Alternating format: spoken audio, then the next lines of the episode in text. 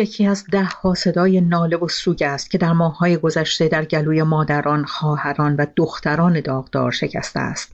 زنانی که حتی سوگواری آنها نیز رنگی سیاسی به خود گرفته و حکومت با حبس خانگی، فشار، تهدید و ارعاب حق حضور آنها بر سر مزار فرزندانشان را هم نداده است. در برنامه این هفته صدای دیگر در گفتگو با موژان میردامادی دکترای فلسفه از بریتانیا به بررسی این موضوع پرداختیم که پس از جان باختن محسا امینی در بازداشت گشت ارشاد چگونه مادران داغدار اعتراضات به مادران دادخواه تبدیل شدند. موژان در طی یک سال گذشته در کنار اعتراضاتی که صورت گرفته ما شاهد یک بخش دیگری از اعتراضات هستیم که اختصاص داره به مادران دادخواه خانواده های دادخواه.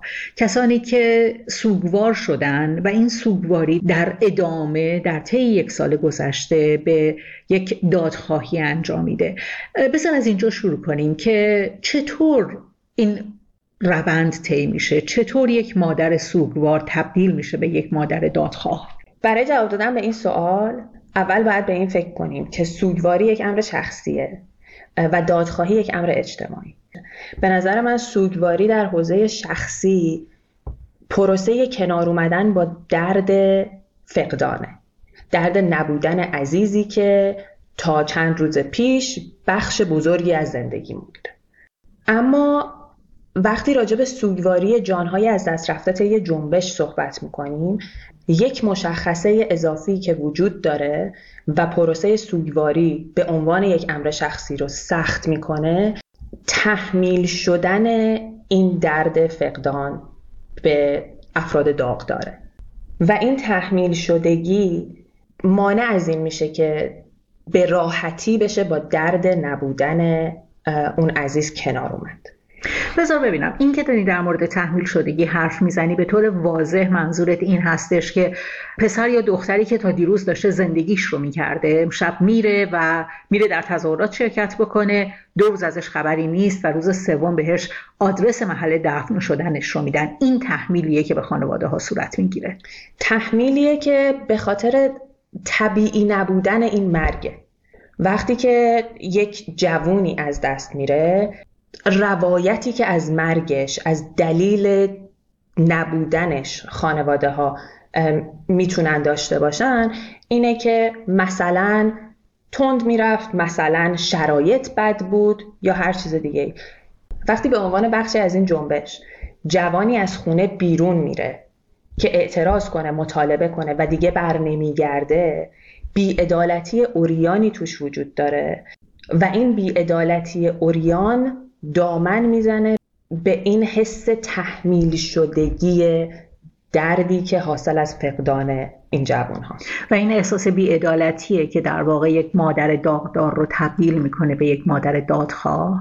بخشیش این احساس بیعدالتیه و بخش بزرگترش به نظر من در بستر اجتماعی سیاسی ایران به رسمیت نشناختن تحمیل شدگی این درد و بیعدالتی مستطر توی این درده و همزمان پاسخگو نبودن نیروهایی که قاعدتا باید پاسخگو باشن در مقابل این جانهایی که از دست رفته. و این ماجرا به صورت مستقیم درد شخصی سوگواری شخصی رو پیوند می‌زنه با یک درد اجتماعی که راحتتر میشه بهش نگاه کرد. وقتی به این فکر کنیم وقتی به تعداد خیلی زیاد کشته ها تعداد خیلی زیاد بازداشتی ها فکر کنیم روندی که خانواده ها در سوگواری و کنار اومدن با این فقدان تحمل کردن. اما اون چیزی که ما در این روند دادخواهی داریم می‌بینیم این هستش که بسیاری از این خانواده های دادخواه مادران دادخواه ضرورتاً به اون آرمان هایی که فرزندانشون به خاطر اون کشته شدن از ابراز اون خودداری می‌کنن برای اینکه تحت فشار بیشتری قرار نگیرن. مثلا ما تعداد زیادی از مادران دادخواه رو می‌بینیم که زمانی که بر سر مزار فرزندشون حاضر میشن با حجاب اسلامی حاضر میشن در صورتی که عمدتا بچه هاشون در اعتراضات در مورد حجاب اجباری کشته شدن. رابطه این دوتا رو با هم چطور میشه تعریف کرد؟ به نظرم دادخواهی و روند دادخواه شدن خانواده های داغدار لزوما ارتباطی با مطالبه مشخصی که اون فرزندان یا اون جوان از دست رفته داشتن نداره. در اون پروسه سوگواری که خانواده ها به دنبال پاسخ و به رسمیت شناختن اون درد هستن اتفاقی که افتاده روایت های متفاوتیه که از مرگ آدم ها وجود داره. مثلا محسا, محسا امینی زمانی که به دست گشت ارشاد کشته شد حکومت تلاش کرد که روایت جعلی از اتفاقی که برای محسا افتاده درست کنه و به خورد رسانه ها و مردم بده. یا کشته شدن نیکا شاکرمی یا پرونده ای که منجر به اعدام محسن شکاری یا محمد کرمی یا هر کدوم از این بچه ها شدن.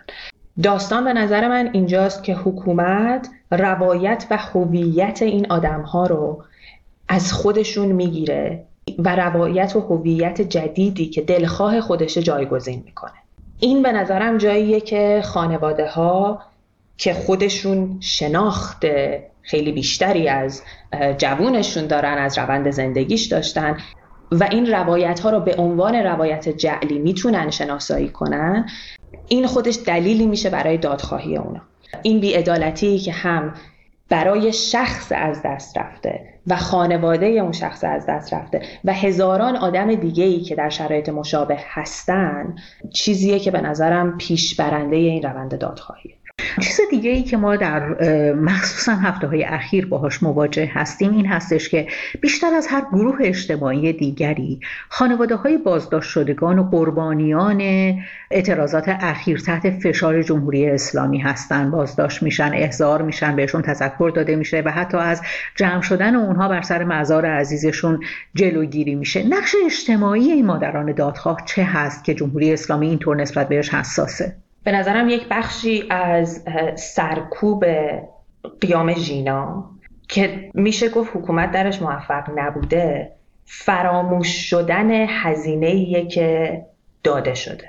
خانواده های دادخواه و مراسم عمومی که برای بزرگداشت یاد کشته شده ها چه در هفتم چه در چهلم چه در سالگرد انجام میشه همه کمک می‌کنه به اینکه این فقدان این دادخواهی بخشی از روند اجتماعی این جنبش باشه.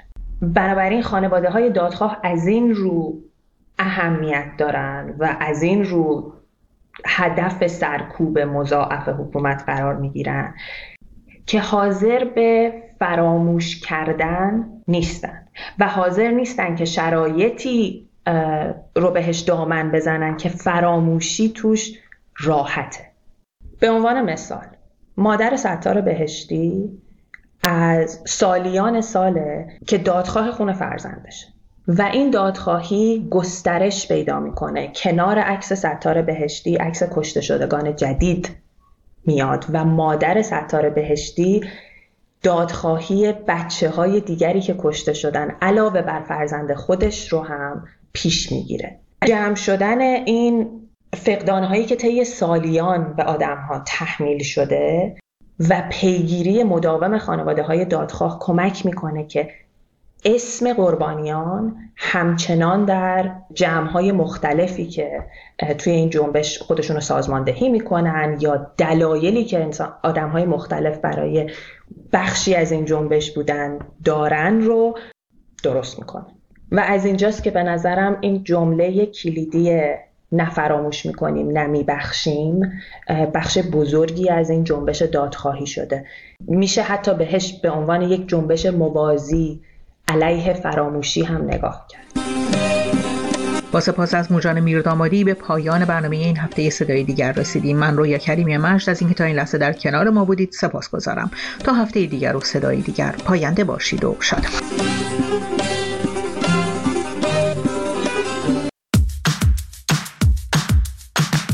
امروز موضوع داغ در شبکه های در فیسبوک رادیو فردا خبری منتشر کرد رو در بین کاربرا به دنبال داشته بیشتر اتفاقهایی که این خبر در توییتر بازتاب زیادی داشت. در اینستاگرام هست.